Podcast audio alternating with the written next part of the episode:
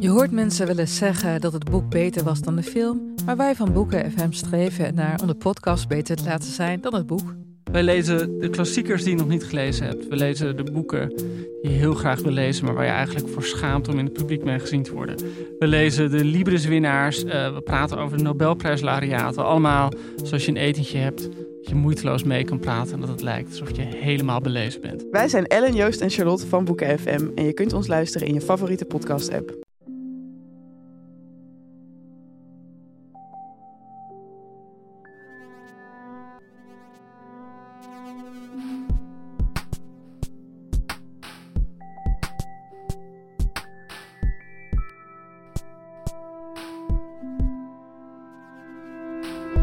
Dit is Relaas. In Relaas vertelt iemand een verhaal over iets dat hij zelf heeft meegemaakt. En ik weet niet wat jij op dit moment ziet als je naar buiten kijkt, maar bij mij is het zondagavond. En als ik naar buiten kijk, hoor ik de donder in de verte rommelen. Het is een hele warme dag geweest, maar nu valt de avond en het ziet er eigenlijk heel dreigend uit. En ik denk dat het het perfecte sfeertje is voor het verhaal dat we nu gaan horen. Het is uh, het verhaal van Philippe. Het is in zijn leven dat we gaan binnenkijken. We vallen binnen op een cruciaal moment. De dag waarop dat hij een van zijn belangrijkste dingen in het leven verliest. En dan, als er zoiets gebeurt, gaat er een enorme waaier van mogelijkheden open. Er zijn duizenden manieren om met dat verlies om te gaan. Mogelijkheden die wij als goed zien, maar ook mogelijkheden die minder evident zijn.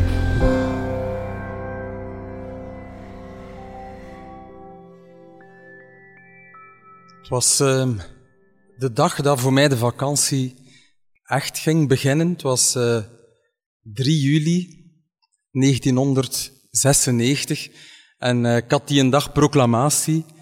En uh, dan begint de vakantie, dan ga je daar naartoe. En ik zat in de tweede licentie klinische psychologie en het leukste kon beginnen, overmorgenjaar, een dag daarna, Torhout Werchter enzovoorts. En uh, kom aan op de Dunanlaan in Gent en uh, die uitgelatenheid, die joligheid die er is, uh, wordt in één keer afgebroken omdat ik daar uh, een van mijn beste vrienden zie, Henk, die ook psychologie studeert. En hij zegt dat, dat Peter een ongelooflijk ongeluk uh, is tegengekomen. En uh, hij vertelt mij daar dat, dat die nacht, dat, dat hij uit jeugdhuis met zijn mobiletje naar huis reed. En het is niet ver, maar op die baan dat hij zit, rijdt hij met zijn mobilet tegen uh, een geparkeerde auto opzij. Hij slaat van zijn, uh, van zijn brommerken, het is heeft geen helm op en heeft uh, malchance dat, dat hij verkeerd valt. Hij valt en eigenlijk is, is meteen aan zijn hersenen iets dat, dat echt niet meer goed gaat komen. En Henk vertelt mij dat en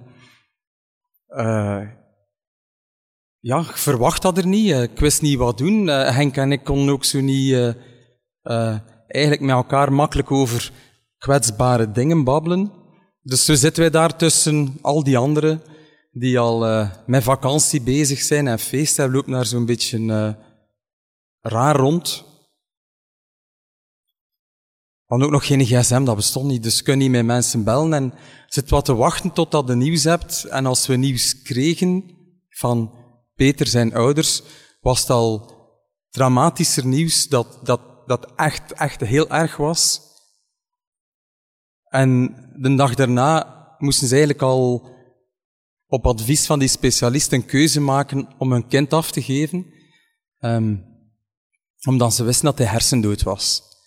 En um, dus ja, ze, ze stemmen daarmee in. Die, uh, die 5 juli, hè, Peter is maar uh, eh, 19,5 op dat moment, geeft zijn zoon af. Uh, fantastische vriend van mij. We deelden uh, zo hetzelfde gevoel van humor hadden dezelfde smaak van, van muziek en, en andere dingen. En ik voelde dat eigenlijk het beste nog moest beginnen met hem. Ik was van hem leider geweest. Als hij eerstejaarsleider was in de Giro, had ik hem bij mij. We hadden samen inleiding gestaan. En uh, als ik groepsleider was en dat doorgaf, was hij de volgende. En ik voel dat er zoveel eigenlijk nog moest beginnen in onze vriendschap en hij was er al niet meer. Toch uh, beslissen wij, het was voor veel vrienden een, een zware klap, dat wij toch naar Torhout Werchter gaan gaan. Want we waren dat toch zo gewoon en we gingen toch beter samen. En ik weet nog dat ik daar rondloop en dat ik mij eigenlijk vooral afvraag wat ik daar loop te doen. Dat dat, nu zo'n domme beslissing was en, en dat u zo echt gelijk een zombie ergens voelt rondlopen en dat dat er allemaal aan u voorbij gaat, wat je anders als iets groots beschouwt, daar op Torhout Werchter de zomer beginnen was. Ik weet het niet wat, wat daar allemaal gebeurd is. Ik weet dat, uh, dat de Red Hot Chili Peppers en Neil Young dat afsloten en dat ik die eigenlijk fantastisch vind, maar dat, dat passeerde, want er was in mij niet alleen dat, dat ik het verschrikkelijk vond, dat Peter ermee was, maar het was in mij iets veranderd dat ik dan voor het eerst besefte dat, dat ik, uh, ja, dat ik niet onsterfelijk was. Dat het leven dat wij hadden, dat dat niet voor altijd was. Dat dat, dat, dat zo plots kon gedaan zijn. En uh, dat zette in, in die zomer bij mij iets in, gang dat, dat ik niet kende, dat ik mij heel veel vragen stelde over alles, uh, waar ik mee bezig was en waarom dat dingen doet. En uh, ik had fantastisch lief, maar waarom zijn wij nu een koppel? En ik had uh, een warm gezin waar ik uitkwam en veel goede vrienden en volgend jaar ging toch alles vanzelf gaan. Um, dat leek allemaal vanzelf te gaan en uh, voor de buitenwereld was dat ook zo, dat van uh, Philippe ziet wellicht af van uh, zijn vriend Peter, maar ik voel dat, dat er iets, iets, iets veel, veel dieper in mij zat te knagen dat ik uh, niet kon delen. En dat lag, dat lag aan mij. Ik had dat gelijk niet geleerd.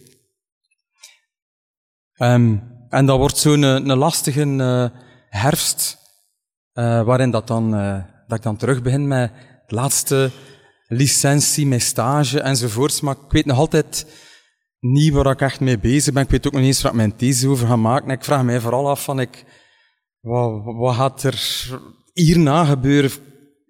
Welke zin heeft alles? En het is uh, november. Ik ging graag naar de cinema.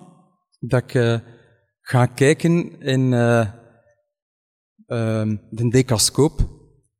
En uh, het is een nieuwe film van David Cronenberg, wiens werk dat ik graag zag. En Crash is uh, de film dat ik wil zien. En ik zit in die, in die, uh, in die zaal naar een film te kijken over um, een personage, James Ballard, die in een auto-ongeluk zit met zijn vrouw. En waar dat, bij dat auto-ongeluk eigenlijk iets loskomt, een soort van uh, een seksueel genot, iets, iets vrij raar, dat hij in ene keer met een ander personage die daar vrij geobsedeerd door is, Vogan, iets begint te delen en hij komt in een, in een circuit terecht dat draait rond auto-ongelukken en seks. En ik zit naar een film te kijken die mij enorm fascineert. Um, en waarbij dat voor mij was nog vers, dat van Peter, maar je zit echt in, in, in, in een zaal in die film.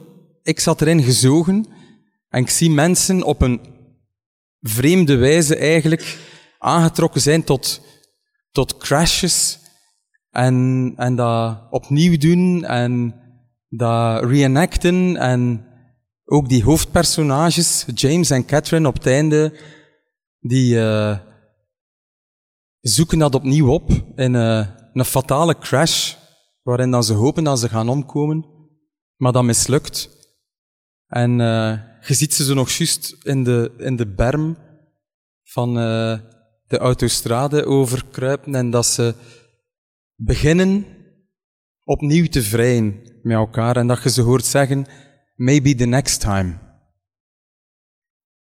En uh, voor mij kwam die een film enorm hard binnen. Um, aan de ene kant um, was ik content, want die uh, psychoanalyse, en ik zag in ene keer iets uit, de theorie van Freud, waar dat hij spreekt over jenseits des lustprincips, de andere kant van het lustprincipe, dat er ook een doodsprincipe is.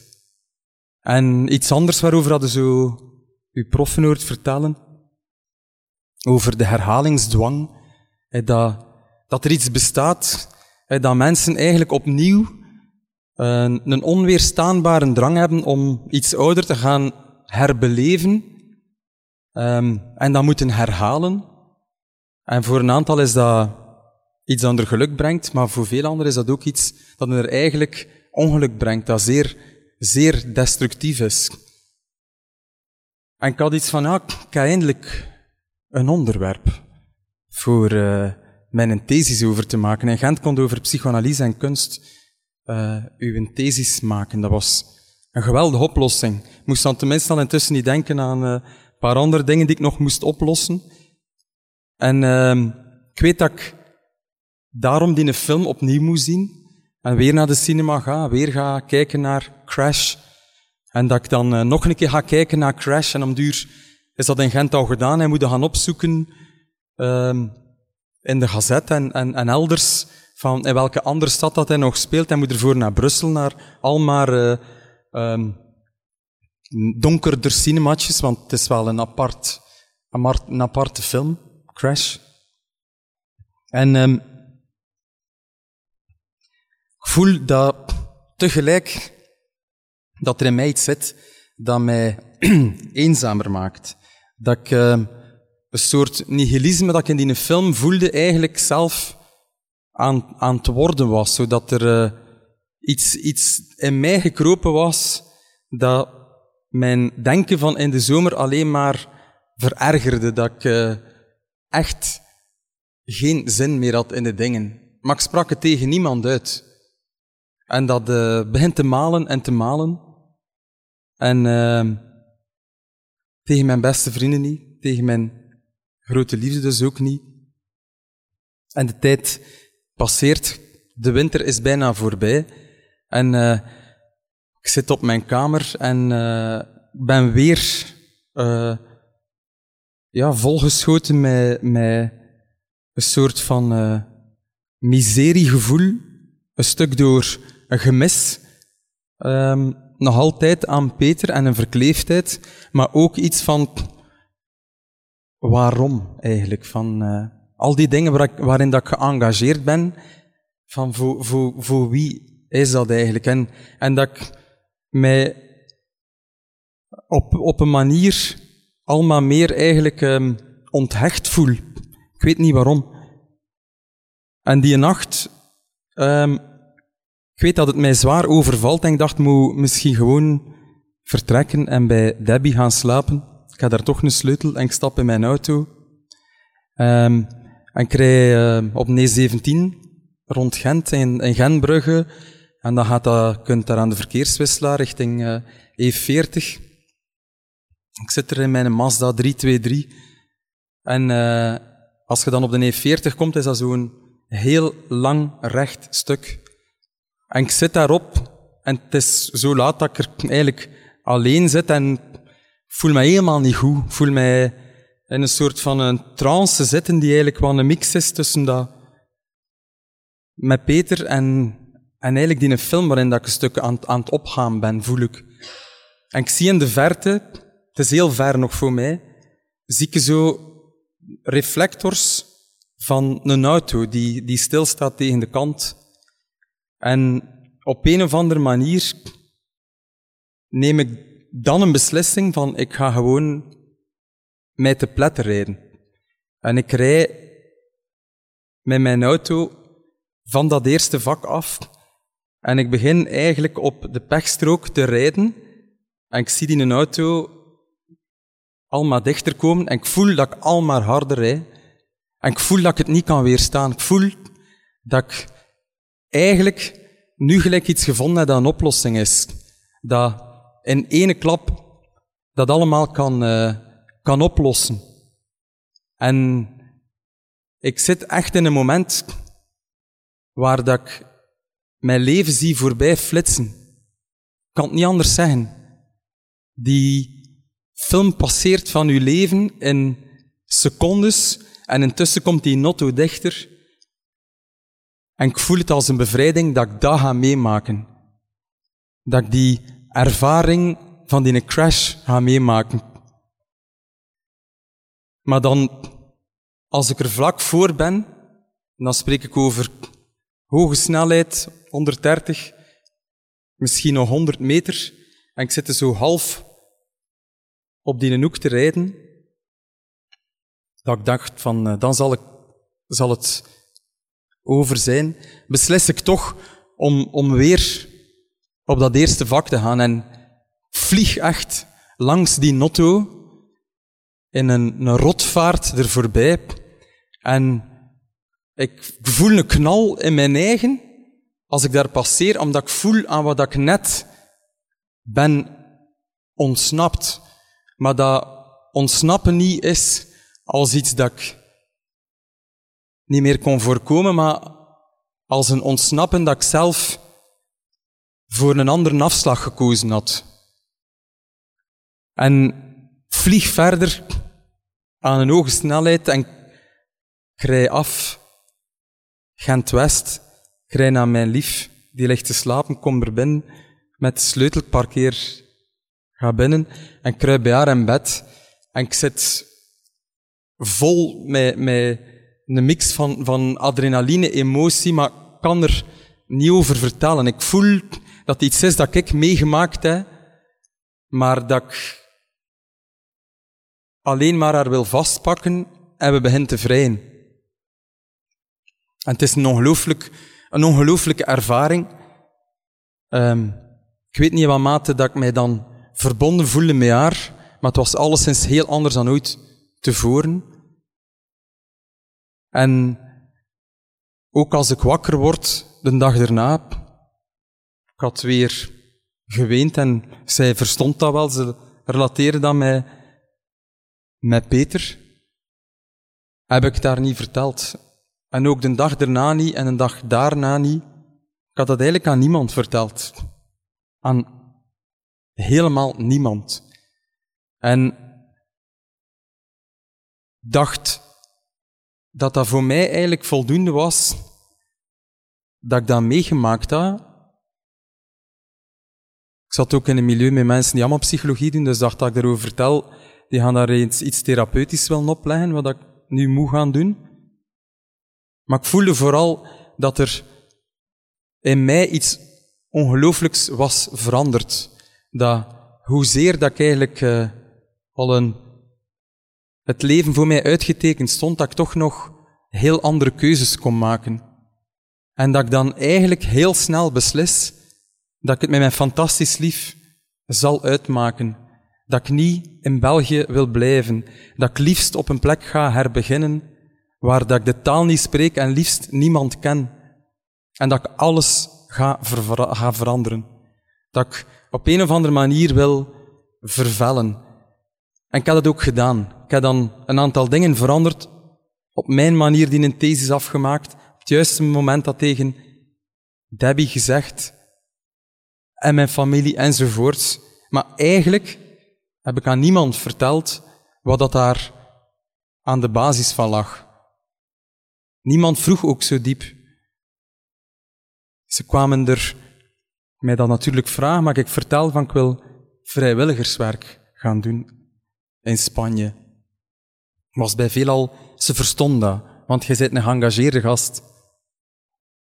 En dat was ook zo, maar het voelde zo als een, uh, een verlossing dat ik een andere weg gekozen had. Een weg waarvan ik niet wist waar dat hij mij zou brengen.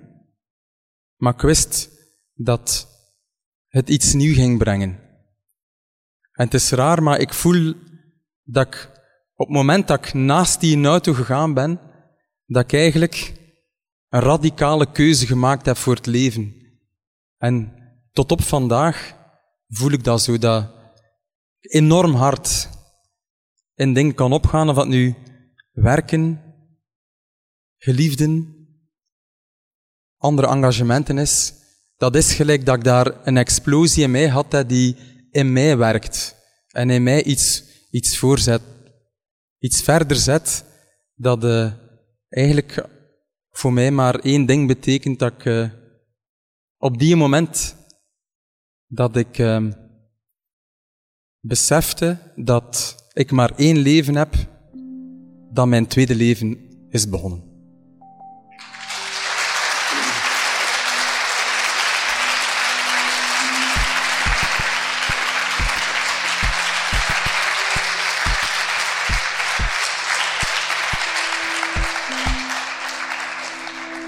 Dat was het relaas van Philippe. Hij vertelde het in Gent. Het was in Stam in maart van 2018. Stam is het stadsmuseum van Gent. We waren daar op uitnodiging van hen. Ze hebben daar een grote zaal, een prachtige zaal met op de grond, op de vloer, een plattegrond van de stad Gent. En het was op die plattegrond dat Philippe stond te vertellen en dat het publiek ook met zijn poep neerzat. En bij de scène van de afrit 17 kon je als het ware dat verhaal onmiddellijk letterlijk volgen onder jou. Die afrit van de E17, die waanzinnige snelheid waarmee je op die snelweg reed, fenomenaal was dat, dat gevoel. Wie zat er nog allemaal op die landkaart in stam? De hele relaas crew, of toch bijna allemaal. Philip Cox, Timo van de Voorde, Steve Connard, Evita Nocent, Edwin Gontier, Valence Matheus, Stefan Greijaert, Marleen Michels, Sarah de Moor, Ruby Bernabeu Plaus, Dieter van Huffel, Katelijne de Vries, Anneleen Schelstraten, Sarah de Smet, Charlotte Huigen, Sarah Latré, Silke Durie en ikzelf ben Pieter Blomme. En af en toe ontmoet ik wel eens mensen die mij vertellen waar ze naar Relaas luisteren. Uh, onlangs vertelde een vriendin van mij, Sarah, dat ze altijd naar Relaas gaat luisteren net voordat ze gaat slapen. En ik stel me dat dan voor dat ze naar bed ligt in donker onder die lakens naar deze podcast aan het luisteren. Dat is toch een heel magisch gevoel. En kijk, blijkbaar is ze niet helemaal alleen. Want Emily vertelde ondanks dit. Dat klinkt misschien wel raar, hè? maar als je zo naar iets aan het luisteren bent waarvan dat je zo zalig in slaap kunt vallen, maar zo op een goede manier. Hè? Niet dat iets is om van in slaap te vallen, maar waarin dat je zo ja, een beetje weg kunt dromen, waar je zo, zo in een andere wereld gaat gaan zitten. Zo, de rest, ik zat hier zo op mijn, op mijn eentje met zo allemaal mensen die ik niet kende en dat was ja, zo'n daggevoel. Relaas is een productie van Na Onze Zondvloed. Onze partner is Stad Gent. En we werken ook samen met REC, Urgente FM en Pulp Deluxe. En mocht je ooit eens zin hebben om met ons samen te werken of iets leuks te doen, we zijn dan er altijd voor open, dan kan je ons vinden via Facebook of via onze website en een formuliertje invullen. Dank je voor het luisteren en tot de volgende Relaas.